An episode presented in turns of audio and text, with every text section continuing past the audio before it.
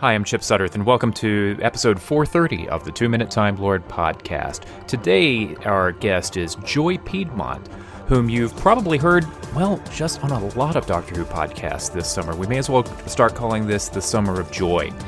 Joy is the co producer of the Reality Bomb podcast and a really good friend of mine, and she has thoughts about the role Doctor Who plays in dating relationships. Have a listen. On a lot of first dates. It's exhausting and time consuming. So I've established some boundaries and deal breakers to save myself some time. Everyone does this, consciously or not. It's how you protect yourself during the insane ritual that is dating. One of my boundaries might surprise you. I don't want a man I date to tell me that they're interested in or going to start watching Doctor Who if they aren't already a fan.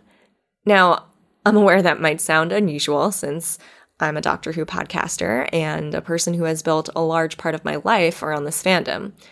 So let me explain. When I became a fan seven years ago, I was married, and eventually, my husband at the time started watching the show with me. Every night after dinner, we would watch a classic Who story. But he left me for another woman when we were in the middle of watching The Claws of Axos.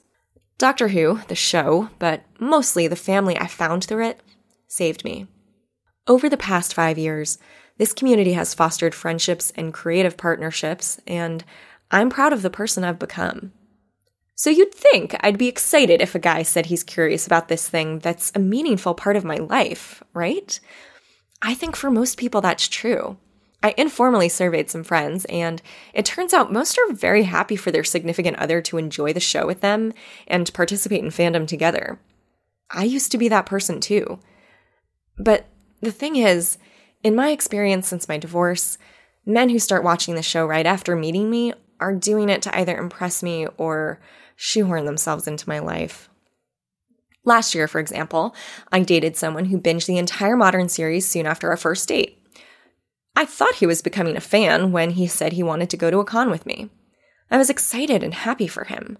We talked about panels, and I said he should go to whatever he wanted because I didn't want him to be bored at the Classic Who panels I was moderating. He said, That's okay, I'll do whatever you're doing. Which struck me as odd because he knew I didn't need his support, and I truly wanted him to have his own con experience. I realized he wasn't passionate about or invested in the show at all. His ultimate goal in watching Doctor Who was to integrate himself into my fan life, because he saw himself as competing with it for my attention. When we were breaking up, he complained that I was too busy with my fandom stuff and didn't have any time for him. He saw Doctor Who fandom as a thing I did, like a hobby, and not a part of who I am. And that blinded him to all the other ways I had let him into my life. Through this and other experiences, I've learned two things. The first is, I don't need or want someone who loves everything the same as me. I want something more from a potential partner. Shared interests are nice, but I found that shared values are far more necessary.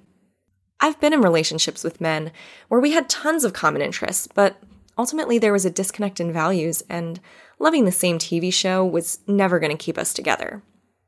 Maybe all of this sounds extreme or selfish to you.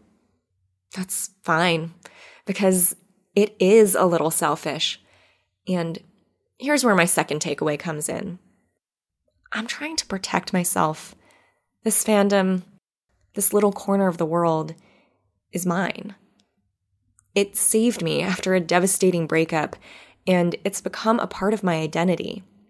I worry that if someone tries to push their way in and become tangled up in this community I love so dearly, it won't be the same if that relationship ends.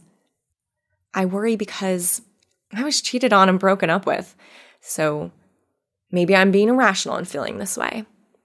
Maybe someone will prove me wrong one day, and he'll be a fan not because it's my thing, but because he thinks it's cool too.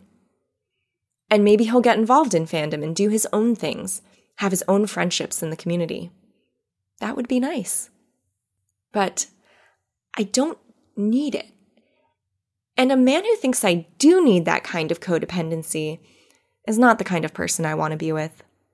All I'd want from this hypothetical man is support and understanding that this space is sacred.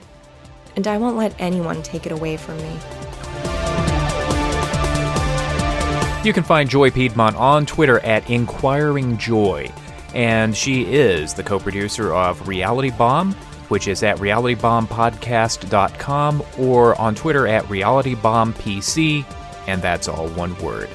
More episodes of the Two Minute Time Lord podcast are available at twominutetimelord.com, and I'm on Twitter at numeral Two Minute Time Lord. Thanks a lot for listening, and we'll see you next week.